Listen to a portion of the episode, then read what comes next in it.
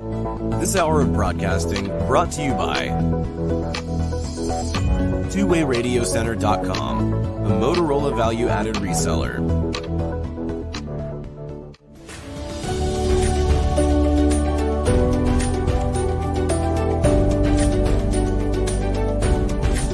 Welcome to the Church Safety and Security broadcast with the Church Safety Guys. Brought to you by Vigilant Impact. The Church Safety Guys is a nonprofit organization dedicated to equipping the vigilant, those men and women who stand watch, keeping our houses of worship and places of faith safe. We believe church safety and security must be a ministry first and have engaged, servant leaders who continually strive for excellence and teams of motivated volunteers that are always training.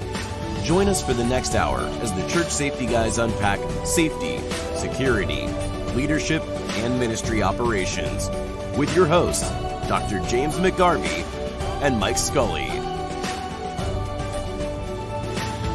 This broadcast is also available on YouTube, your favorite podcast platforms, churchsafetyguys.com, and on the original Church Security app. Download it today. Feel free to like, subscribe, and share with your ministry.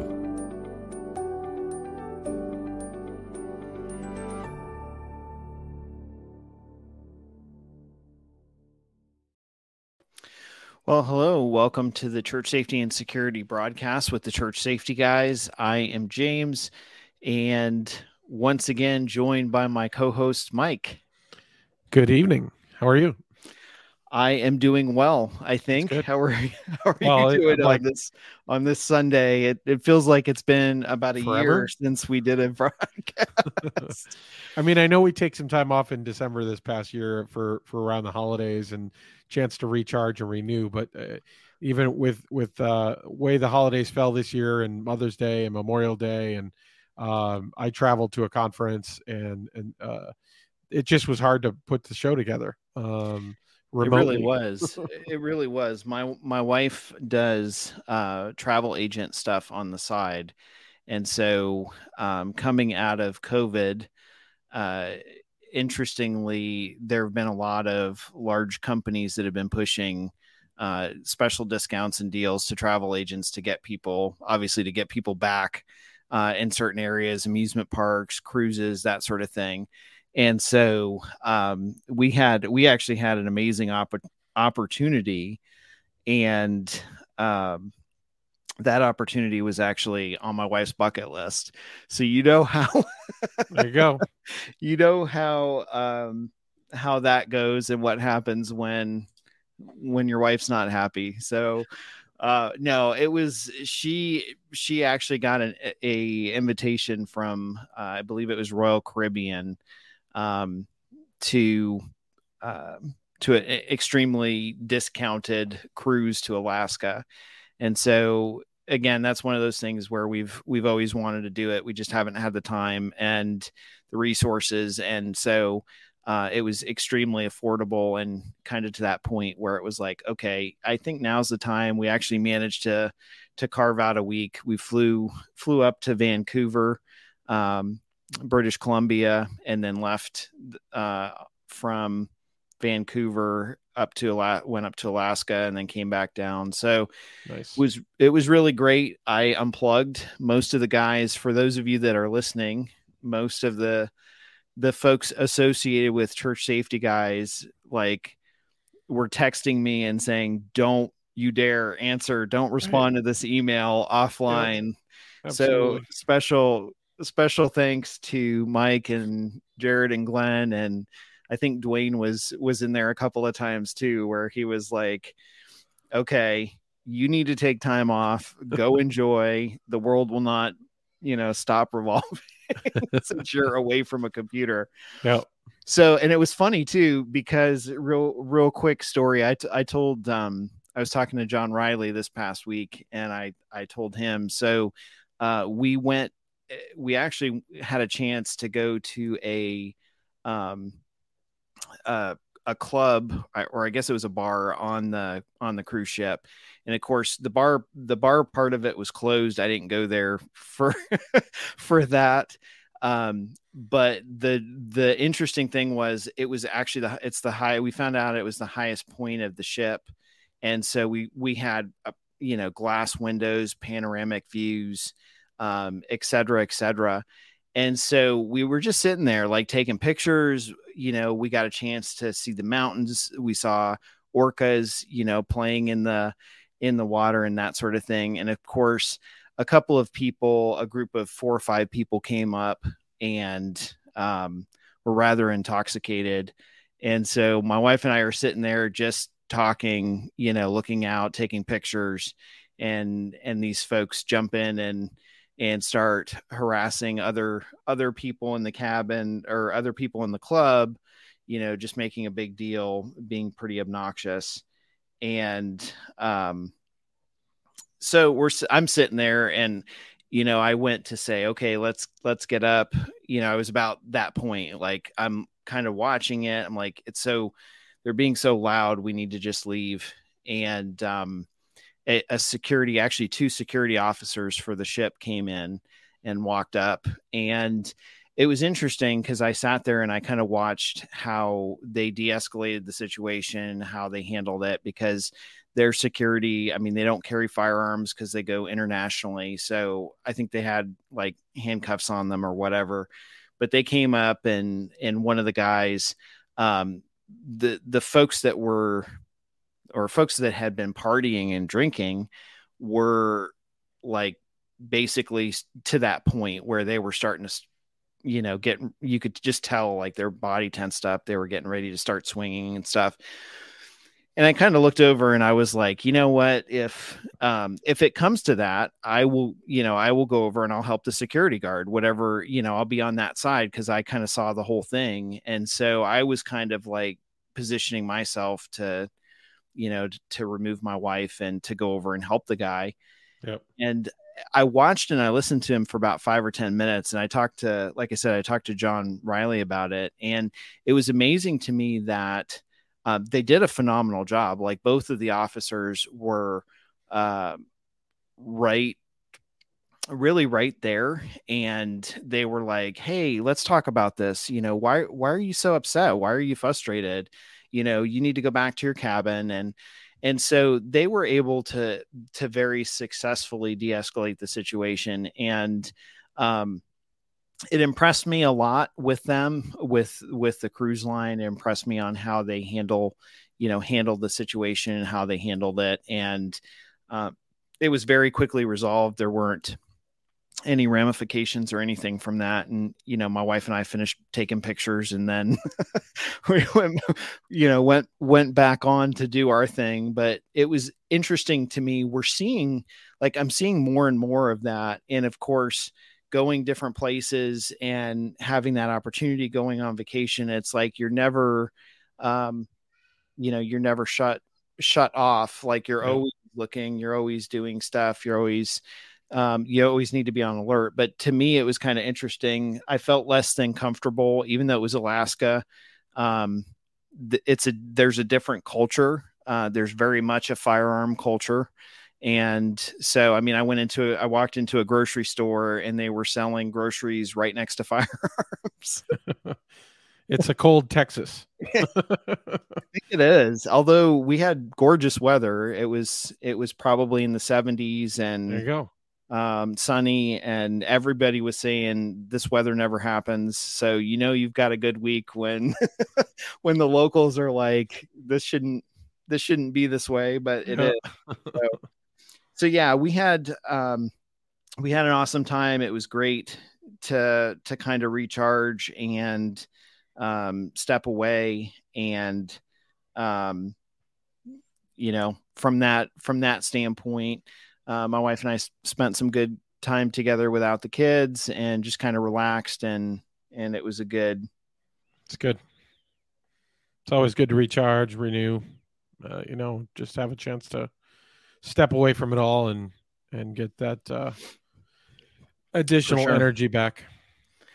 For sure. So on this on this broadcast uh, for uh, this Sunday, since we're back, uh, we want to talk about uh, leadership. And of course, that's something that we we usually try and talk about about once a month, and um, we've had uh, we've talked had the chance to talk to a few churches and and do assessments and different things like that where uh, the question has come up um, about leadership like why is it why is it necessary uh, to have leaders uh, or or individuals that are overseeing a safety team why is it necessary to have it in the church um, you know i've had people in the past say it's it's not a it's not a biblical concept you know you're being in charge of this or that or the other thing.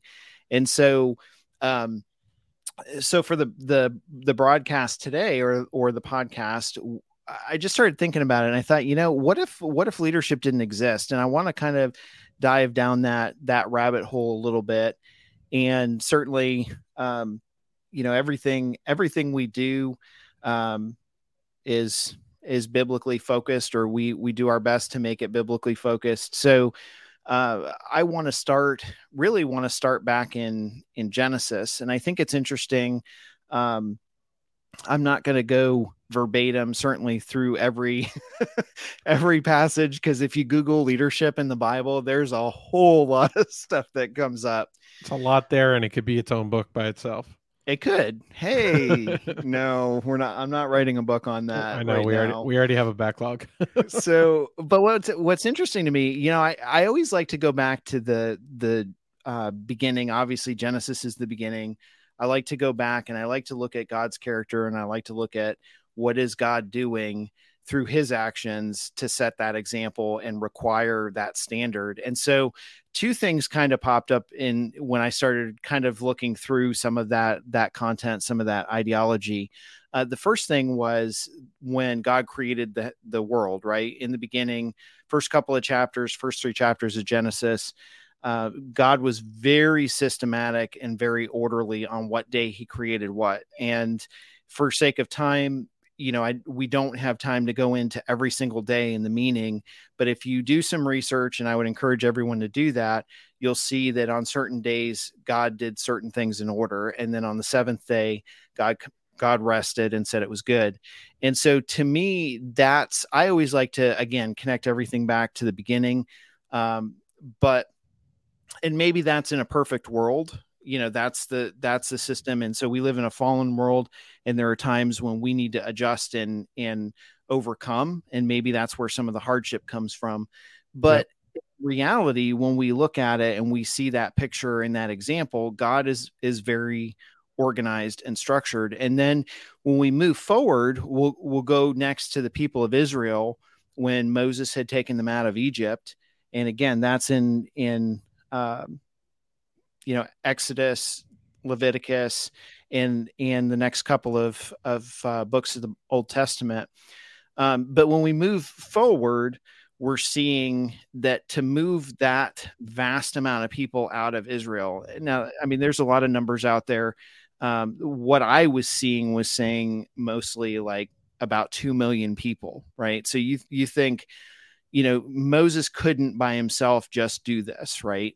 But what was interesting was that the people of uh, the Levites or or what Leviticus is written after, those individuals had the responsibility of making sure that the sacrifices were taken care of, the worship, the the church service, if you will, for the people to communicate with God and to have that uh, interaction with God.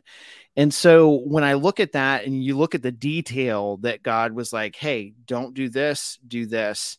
And obviously that's that was setting up for uh, the law and and we can't obviously making the the presence or making the the uh, the picture that you know we can't of ourselves we can't be perfect we can't do everything per se that God wants us to do.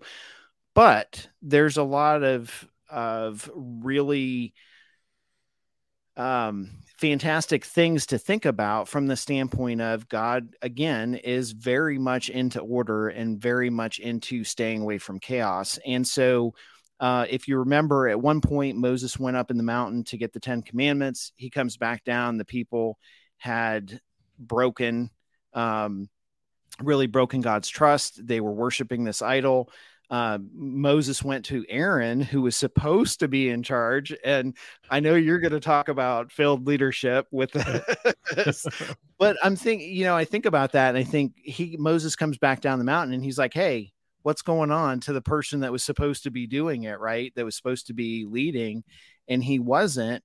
And so Aaron says, literally comes back and says to him, uh, look, I just threw this stuff in a pot and this is what happened right? Yep. And it's like, dude, even I know, like I even knew at a little little uh, child reading that. That's like, uh, you know, you accepted no accountability whatsoever for this being bad. Like this is this is a bad situation.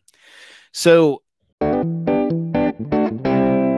With over 50 years of experience with religious and nonprofit organizations, Thomas Alexander Insurance and Associates understands that your congregation is different from a traditional business. We're here to fulfill your needs, coming to you while creating a personal plan for your budget and size. From your local community to around the globe, we are advocates for you. Thomas Alexander Insurance and Associates, your partner in service.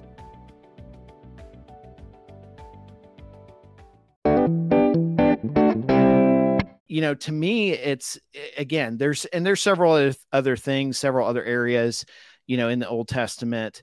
Um, Exodus 18, uh, verses 15 in that chapter, but 15 specifically, where Moses' father, and we've talked about this before, Moses' father in law comes to him and says, You're killing yourself. Stop you know, stop stressing yourself out. You have to have a leadership structure. You have to delegate. You have to trust people because you're burning yourself out and you're going to die. Like you're so weary from listening to people's problems. And, and imagine that, like how, how I don't know how I would handle 2 million people coming to me with every single tiny little problem. yeah. Like, like pastors. huh. I don't know. I've never had uh, maybe, and maybe that's a blessing. I've never had pastors that came to me and were like, "Well, no, I'm saying people going to them. Oh, people go to the yeah. pastors all the time. Like that's well, what yeah. their ear is always being talked off by every little detail." Yeah, and there's, I mean, there's a lot of trust with setting up and building and coaching and mentoring and and obviously that sort of thing. But that's uh, to me and and that's kind of the low hanging fruit on the old testament but you know we see structure we see god being a god of structure and organization and being very detailed very specific on how things should be how they aren't happening um, and so we never see and what's what's interesting is uh, the the part about moses father-in-law coming back to him we never see anything in the old testament about god disagreeing with that right? God was very vocal about things and that's that's really one of the things that caught my attention was that we never see god coming back and saying to moses don't do what jethro said. In fact if anything moses was able to assign leaders they assigned a leadership structure within you know within the the israelites and it prospered. Like god blessed it because there was order there was structure.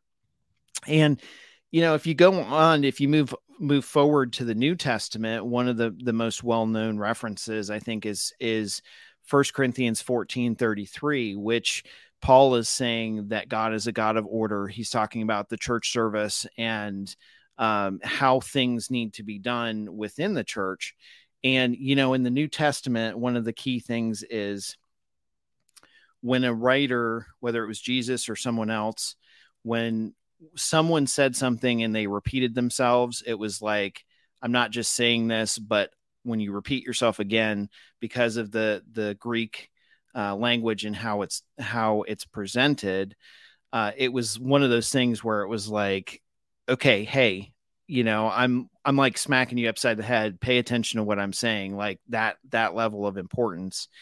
And so in that passage in in first corinthians uh, 14 which is right after obviously the, right after the love passage paul the apostle paul is saying look services church services worship services need to have order. And he actually repeats himself and says it again a few verses later and he says regardless of what you're doing and how you worship essentially make sure that you are worshiping in a way that is uh, honoring to God. And that way of worshiping that brings honor to God is through having order. And so when I when I think about that along those lines, um, that kind of tells me that you know it is important. Like every ministry that's within the church should have leadership, should have direction, should have purpose.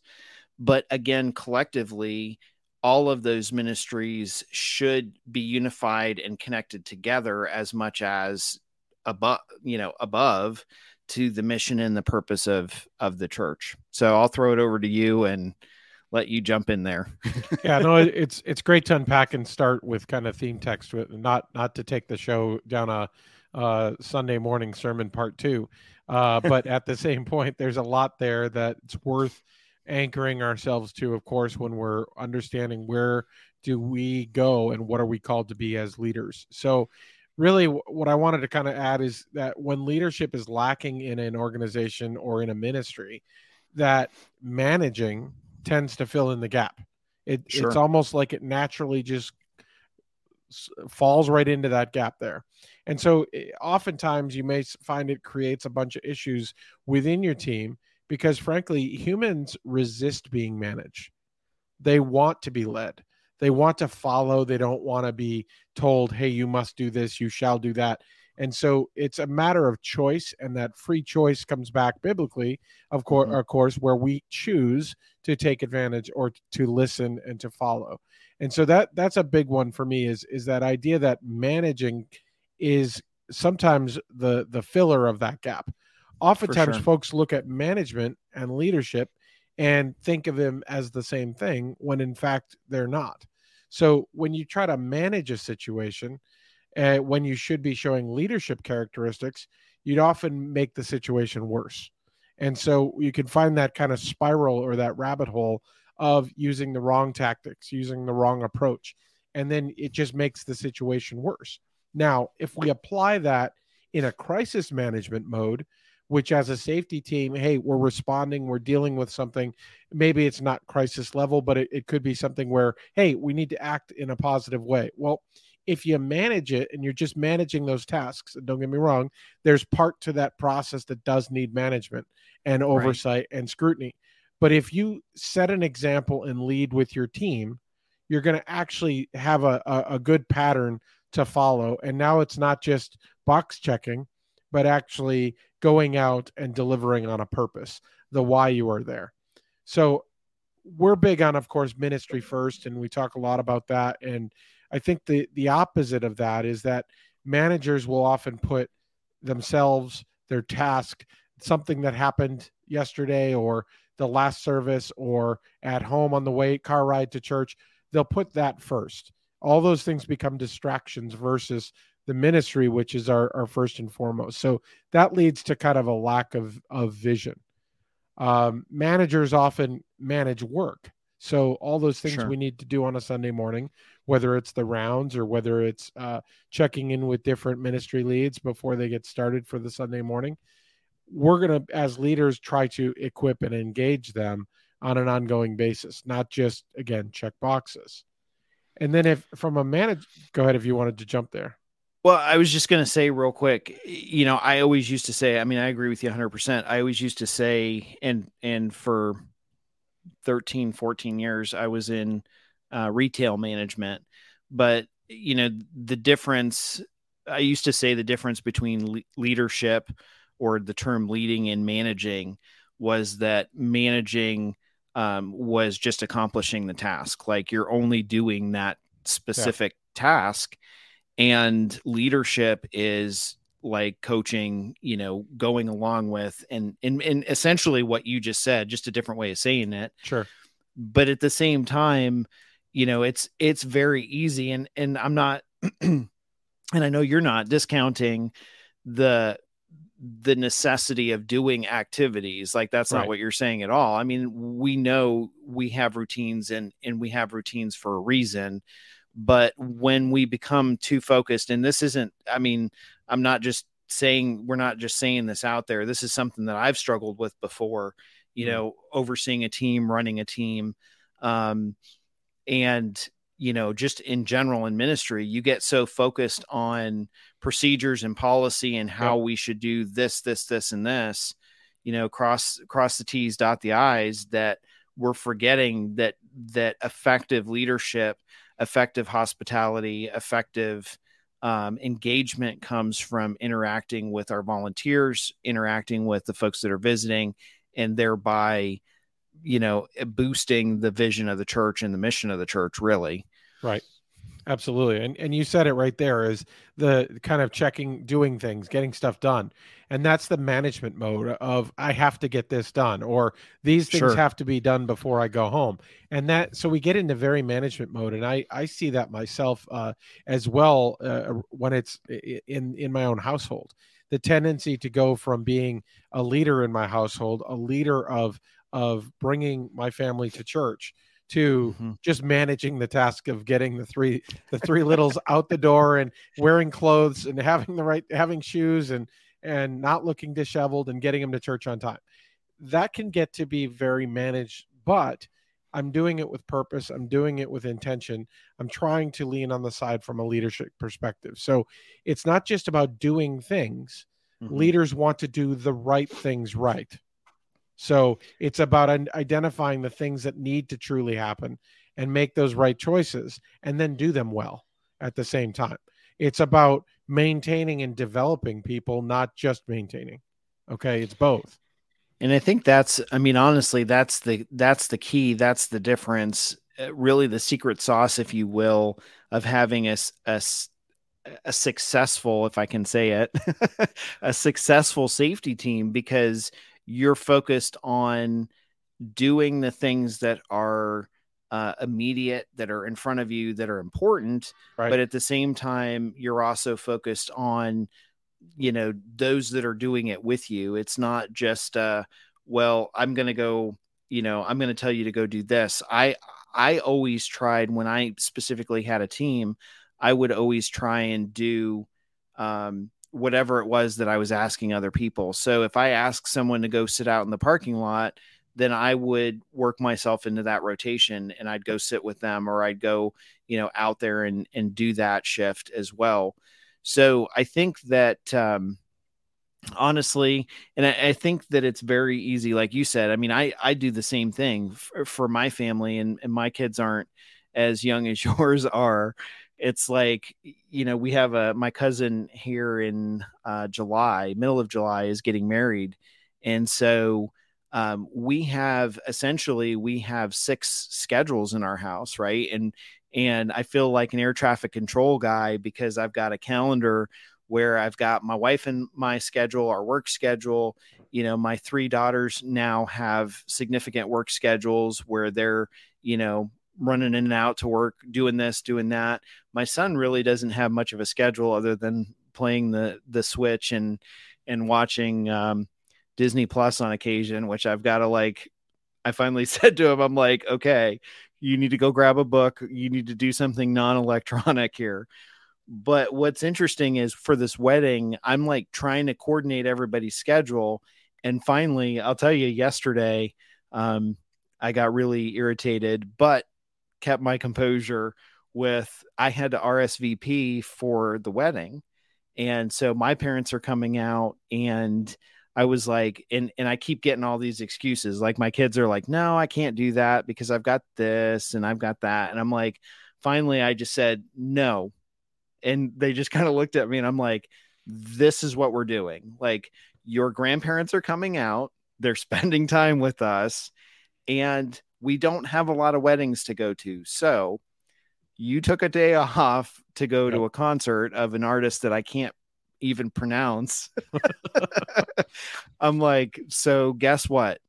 Your grandparents are going. You're going to spend some time with your grandparents and family.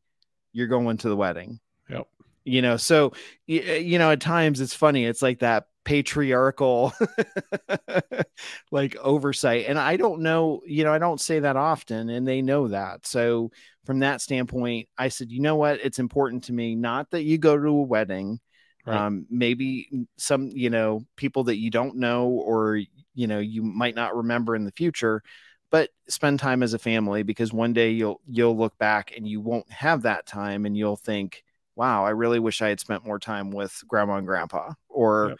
You know that sort of thing. And you know i mean you guys live a little bit further away from from your your parents so you know how that goes yeah. for sure. But from from a ministry standpoint you know bringing again bringing that back in you know you have to obviously you, we're not saying don't have some um some policies some procedures. You've got to have an outlying structure uh, of uh, order in the sense of you know there has to be direction to understand and and to function. And so many times i mean we we do assessments and we've been doing them uh, very frequently lately left and really left and right. We've been doing a lot of them.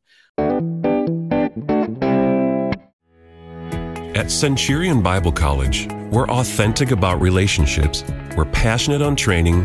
We're unapologetically biblical and as the first college in the United States to design an associate's program in church safety and security, we're innovative. Explore Centurion Bible College and you'll find the tools to be better prepared to support your community and the mission of your church, the culture to help you engage with the people you serve with, and the environment to foster learning and leadership. Discover Centurion Bible College today. Enhance and develop the skills to engage and connect with your community when they need you the most be intentional in your community with a ministry mindset, understand concepts of safety and security, and make a difference today. For more information or to enroll, visit centurionbc.org or churchsafetyguys.com.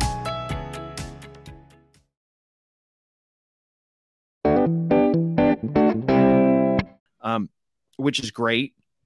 But, you know, in talking to some um, and talking to some churches, you know, there have been questions. One of the questions I'll ask is, you know, what does your policies and procedures look like? And I'll get like this deer in the headlights look. And I have on a, a couple occasions. And I'm like, okay, you're trying to set up a team, but you don't have that foundation. You don't have order to be able to connect everything to to understand what the importance is uh, because you can't train people you can't have people do things consistently across the board um, in a safety and security environment and not have that. So right. you need to have that, but at the same time, also understanding that there's a certain connection as leaders.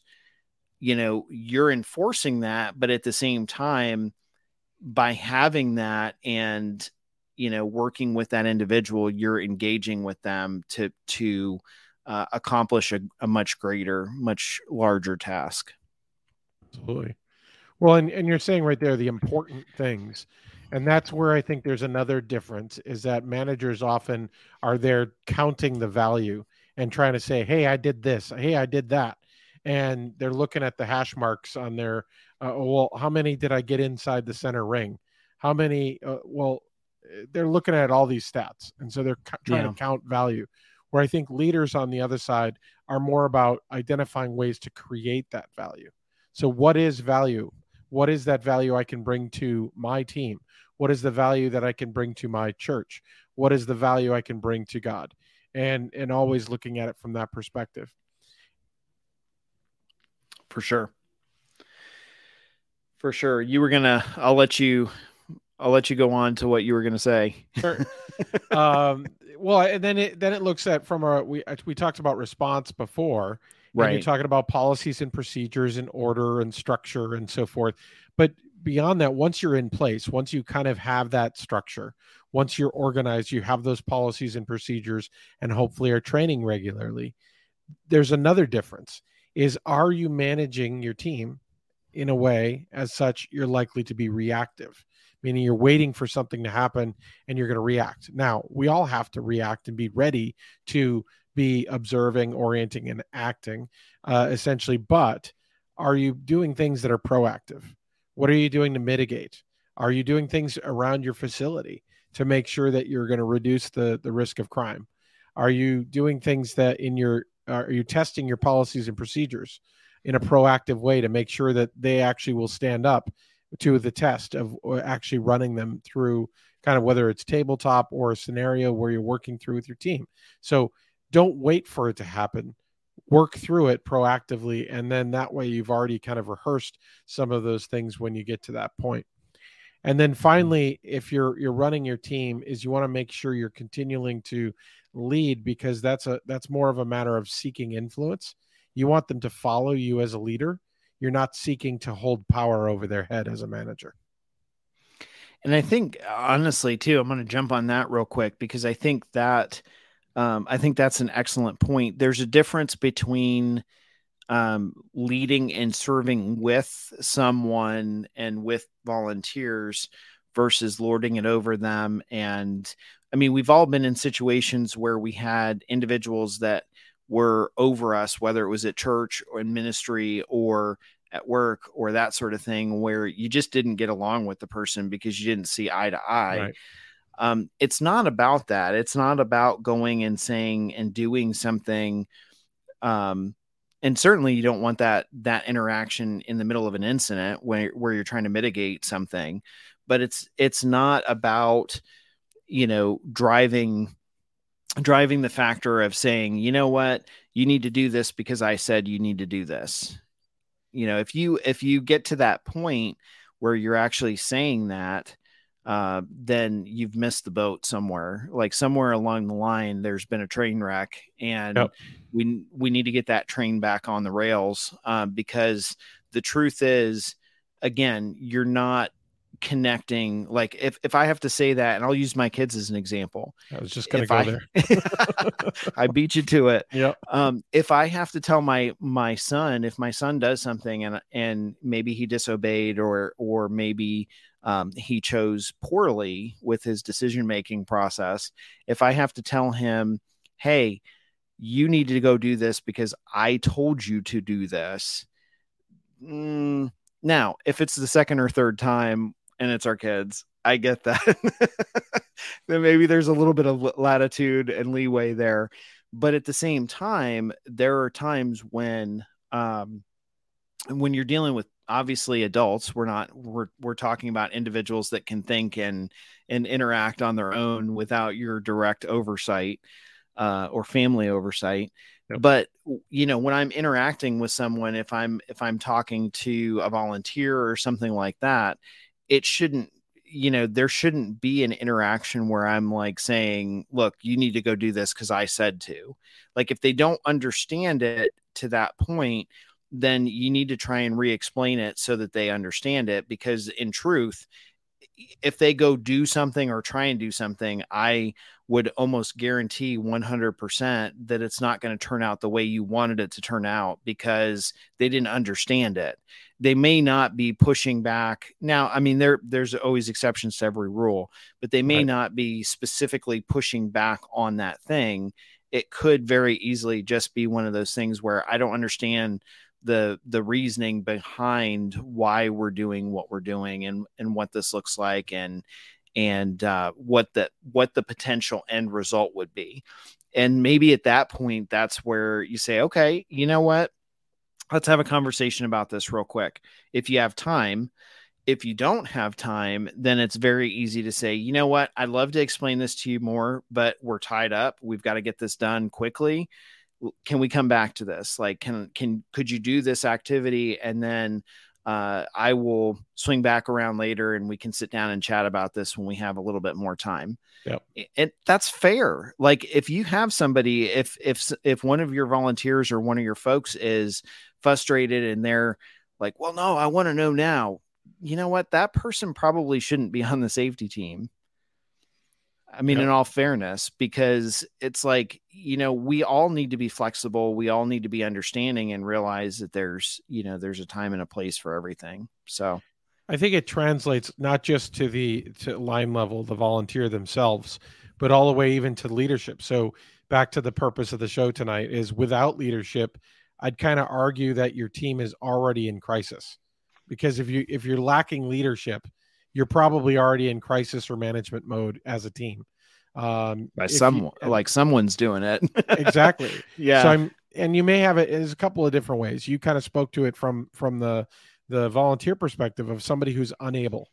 Well, if they're unable, they either don't possess the necessary leadership skills or understanding of how to do it as a leader, if they're unable to lead, or they need to be equipped further. So maybe they're just not ready to fully lead, and so they they drift back mm-hmm. to those things in, that I started with, kind of on the managing side. If you have somebody who is kind of uh, equipped but unable, well, that may be a bad leader They've been equipped, they've been taught, they've been coached, they've been trained. Maybe they can be some more coaching, maybe there can be some more uh, uh, guiding and over time. But the lack of leadership is really a whole different ballgame. So that mm-hmm. lack of leadership, especially during a time of crisis, I mentioned as I mentioned a bit earlier, that can be devastating and really lead to an even bigger crisis. You can make a bad thing worse because you don't have the right leadership and then finally if you're if you have somebody from a leadership perspective who is just unwilling very often we tend to focus on the perspective that it's just oh they're apathetic they have no interest in leadership whatsoever okay well that's not always the case sometimes there you may have individuals that are potentially situationally uh, or risk averse so to that sense is not not all risk but the risk of leadership and the risk of leadership is around hey, I'm fearful of what it might do to my relationships. I'm fear- fearful of what it might do to my image. I'm fearful of what it might do if uh, am I going to be blamed for the entire team? Those sorts of things are potentially things that can be mitigated and coached.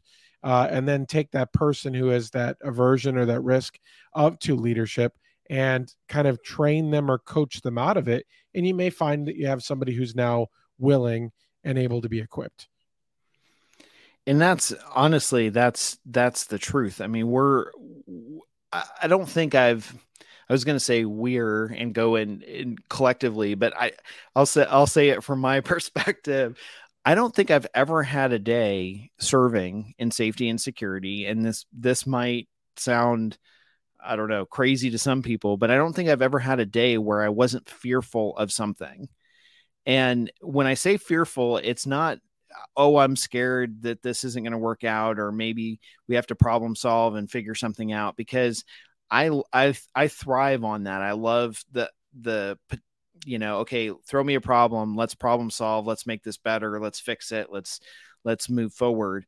And maybe that kind of makes me a little bit unique and, and kind of weird but at the same time i don't go looking for problems I, I like i like a quiet sunday trust me but when I think about it and when I think through, okay, you know, not a Sunday goes by that I'm not scared or or nervous. I guess nervous is probably a better word. Better nervous word, yeah. about something because there's so much going on and you know 10 or 15 years ago again we would have never thought necessarily about having a safety team now we do our society has changed and our culture has changed so that makes us more apprehensive of you know doing things doing things the right way responding correctly doing that sort of thing we want to make sure that the folks that we're serving with are truly engaged we want to make sure that we're motivating them and we want to make sure that we're actually um, connecting with them because there's probably if your church is like my church uh, there's probably at least six or seven other ministries that they could go serve in, right? And so safety and security is an investment. Uh, it's a it's a thing where we we invest, we train someone, we want them to stick around and serve in that capacity for a long long period of time. So we don't want to do anything to kind of kick them out unless you know they need to find another ministry to serve in because that's just not a not an appropriate ministry for them but the the truth is um, how how you have yourself set up with you know we call it in the four pillars we call it operational excellence with policies and procedures how that's set up makes a lot of difference. If if you're trying to get people in and and I'll I'll throw this out there real quick. If you're trying to recruit people for your organization for and I say organization in your church you're trying to recruit people for safety and security and people aren't interested or aren't connecting in that ministry to volunteer, it's very possible that you could have a climate culture aura of no leadership because when you don't have policies and procedures, when you don't have that connecting leadership, oftentimes when you're trying to get somebody to come in from the outside, we don't always see it because we're like, you know, like that tunnel vision. Like I'm focused yep. right here on serving and doing this and doing that. But bringing someone in from the outside oftentimes can be very revealing to say, hey, look at all of this. Tell me what I'm doing good. Tell me what I'm not doing good. Help me out here. But oftentimes, when we bring those outside people in, they get a different opinion or approach on how you do stuff. And that doesn't mean you necessarily have to change. But my point is that oftentimes people, volunteers, can sense unsta- instability, for lack of a better word. Absolutely.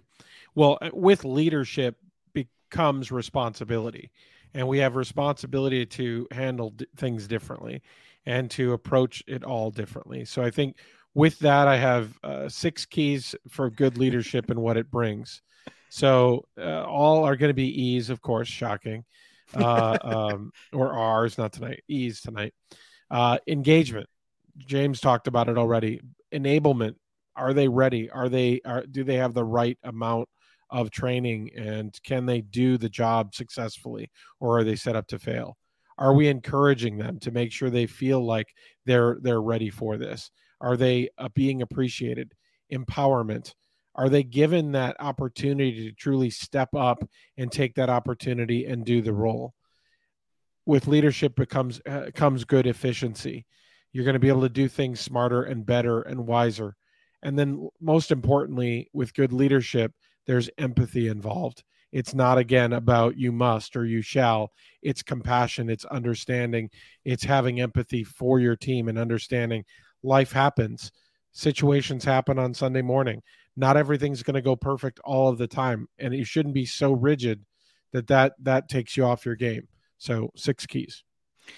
Well, and again, I'm gonna I'm gonna jump on empowerment real quick because I don't I don't feel like we've talked too much about that. Um, but the truth is that that team that ministry should operate and things should happen well when you're not there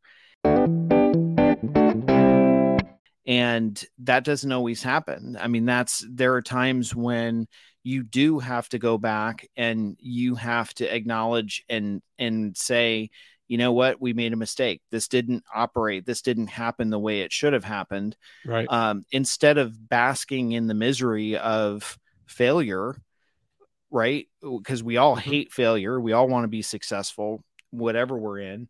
Take a step back and say, okay, this failed, but how right. can we fix it? How can we move forward to do this better?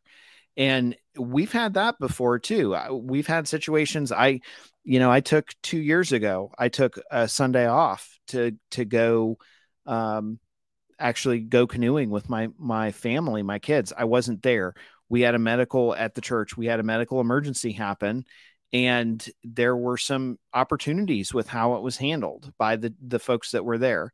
So when i got back i sat down with people key people and said okay i'm not crit- i'm not criticizing. Tell me what happened. Let's look at everything but the the truth of it is with the empowerment piece we can't do everything ourselves even if right. you're the only safety person or security person connect with someone else that is good with leadership or leading people and and maybe do a, a first aid class if you know if it's a smaller church do a first aid class with them but so that you have somebody else there that's potentially trained to to know how to step in and do stuff there's certainly plenty of different things that you can do but if you do have an established team that you're trying to connect with and whatnot, empowerment is a very, very powerful um, training training item, uh, training attribute. Because if I empower somebody to do something, I'm giving them the authority to be successful. And of course, I'm not just going to throw it at them and say, "Hey, take this and and walk away." But I'm going to make sure that they're they're successful with the results of that. And so that's really where, you know, in a sense coaching and discipleship can can come in too because I'm focused on on that and helping them be successful with whatever task it is to sure. You know empower them so that they're comfortable with whatever they might be afraid of. And i think honestly you know the the efficiency and empathy empathy you know those i could very easily connect and i won't because of safe sake of time but mm. i could very easily connect those back to servant leadership right? We have the we have the resource the book on servant leadership and there's basically 10 10 keys. One of them is empathy and it's like understanding and knowing that look things happen you know I, I i can't beat somebody up for not being there at church. Like when my when my schedule is is perfect i've got 10 people serving i'm ready to go i'm ready to hit this day and five show up and the other five call off sick or have something happen or whatever yep. I can't be non-empathetic because if i am i'm basically chipping away at that individual's reserve for patience towards me in leadership. So I have to be relaxed enough to say, you know what? Okay, those five people, they didn't show up. I guess they had stuff go on. You know, now I'll reach out to them and I'll connect with them. But the truth is, okay, I need to be understanding to move forward and say, okay, I still need to get done what I have to get done today. How can I do that with five people? And how can I, you know, I'm, I'm not going to stomp my feet. I'm not going to babysit someone either. You know, to an extent, if someone wants to serve on a particular ministry, they need to be responsible as well. So there's there's always a fine line balance, and I, am not trying to paint this rosy picture of oh, this is how you know every every situation is unique and different, um, for sure. But at the same time, uh, applying those and and really trying to look at um, do a deep dive and look into okay, what's the culture like of this team? What's happening? Is there engagement? Is there enablement? You know, are we encouraging? Are we empowering?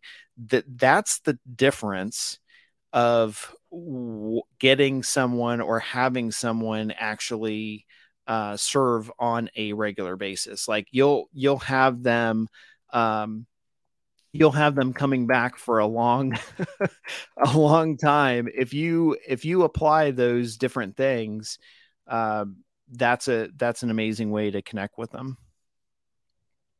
Yeah so absolutely. I'll, I'll throw it over to you real quick. You can throw in your your closing thoughts and then i'll wrap it up. Well it, yeah i mean a lot to unpack with the different different parts of the show tonight but i think there's there's so many pieces there and there's there's so much material out there on leadership so we're we're by no means uh, uh, bringing it all forward but highlighting some of the things that are important and really looking at it from that reverse what happens if i don't have that leadership? So if i don't have that leadership is your team growing? Are they being challenged? And are they actually going to be able to rise to the experience that they might face one day? So think about it through that perspective and that responsibility that we are have as leaders to sow that leadership mindset into our team. And then as a as a final thought is really that I often find that in my own walk that if I feel like you know what I'm not leading or I'm not following the call that I have and I'm not perfectly in line with what God wants. I, th- I think God puts stuff on our plate to manage frankly. In other words, I feel like I end up in a period of time where it's managing chaos, managing stress, some sort of thing that goes wrong. Uh, whether it's the AC goes out, I have to replace and manage a dishwasher install. And like all those things happen, and I get it happens to everybody, but I feel like at times it's like you have that feast or famine mindset at times where I feel like there's times of feasting and it's really where it feels like everything's going right and and things are aligned and you're leading and following god and you feel like you're directly uh, uh, in that call. And then there's times where you feel like for whatever reason there's drift. And that's the time i feel like god puts things to manage on your plate. I think uh, that that's probably a, a, whole separate episode. It could be on its uh, on its own by itself, standalone standalone episode. So for next next month when yeah. we talk about it. No, I I mean I agree with you. I think that you know the the and and I I spoke a little bit about this with um with the book coming back and you know we're working on a few other presentations uh, collectively because we have uh, several conferences coming up and and different things like that that we're we're trying to plan for for next year for the end of this year et cetera et cetera. And to me it's it's hard but you know when you're when you're looking at stuff um and you're trying to have a positive attitude and you're trying to move forward with it oftentimes the ministry like the people that you work work or serve with work with serve with those are the individuals that kind of take the brunt of that frustration. And so it's sometimes it can be really hard to to be metered and to just kind of be um encouraging but at the same time like with my emotions like I'll come in and I'll be like oh my gosh I just had a horrible week you know but I've got to get in this right mindset to serve because otherwise I'm not going to have discernment or wisdom in handling what what I handle but to me when you look at that it kind of makes you kind of makes you more personal personal personal uh, from the standpoint of you know stuff happens to everybody. You know we we all have good weeks and bad weeks and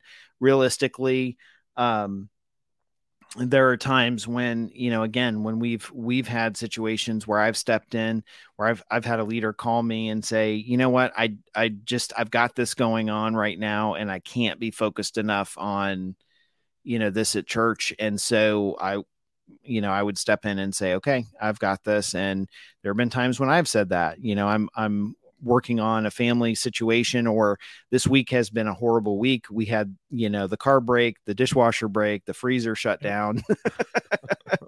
if I had, if I had a dog, it probably would have had a vet bill yeah. or something, something crazy like that. But the, the, the truth is looking at it as a whole, um, we have to be real we have to be transparent and we we're all learning right? We have to we have to learn how to handle things together and understand that you know none of us are perfect and as we do ministry as we do things together um, leadership is important direction is important but how we do that is even more important. And so we we want to make sure that we we keep a positive attitude, but at the same time, um, do things in a way that that certainly brings glory and, and honor to God and supports the ministry and and why we're here. So, but with that note, uh, we definitely appreciate you all hanging out with us uh, on the broadcast.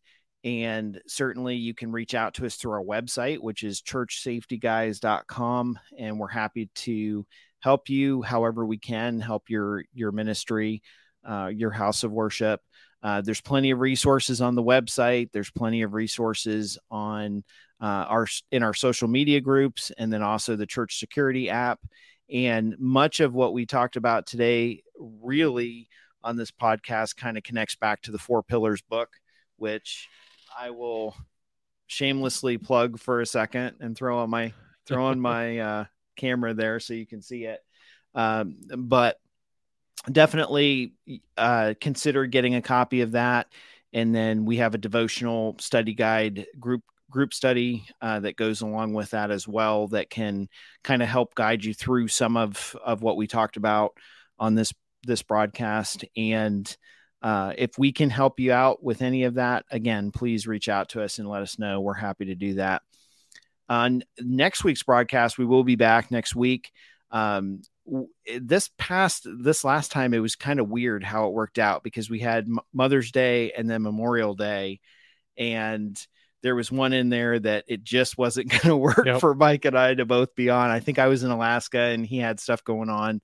So the um the month of June, I think we have Father's Day that we're taking off but otherwise you know clear clear on sailing every sunday night 7 p.m eastern standard time next week uh, we are actually talking to a gal on uh, handling domestic disputes in the church and domestic um, incidents. And so uh, we were actually i was able to connect with a, a domestic abuse survivor. And so she's going to come on the broadcast and actually talk about her her situation and um, her she's got an amazing story fascinating story about how uh, God really protected her and and took her out of an, a very abusive situation, mm. and so um, it was it's I think you I think you'll enjoy hearing that because it's it's a pretty awesome story. Well, it's good so. to hear from the from the other perspective. If we're trying to think through the lens of what are we trying to protect against and what might happen and where are we going, so sometimes it's really good to hear a real world story about what did For happen sure. and uh, that can help shape that mindset. Yeah, absolutely. And that's it it is. And I think one of the I don't want to give too much of it away, but I think one sure. of the keys with it was um she did she did attend church and people at church saw it but didn't do anything and in the situation. And so um, I asked her, she she was kind of like, well, what, you know, why do you want to talk to me? And I said, well, because of exactly what you said like yep. if they weren't successful like what do, what can we look for? What do we know? Like you lived through this and came out of it. Uh, you know god was god was gracious and and protected you in in so many ways and got you out of that situation. So how can we be more responsive and and understand and and be supportive as well? So uh but yeah she great great um great speaker and i'm looking forward to to having a chance to talk to her next week. So you definitely want to join us for that. And as always we will uh, we will talk to you next week. So have a great week. God bless. Take care. We'll talk to you soon. This hour of broadcasting brought to you by two-wayradiocenter.com a motorola value added reseller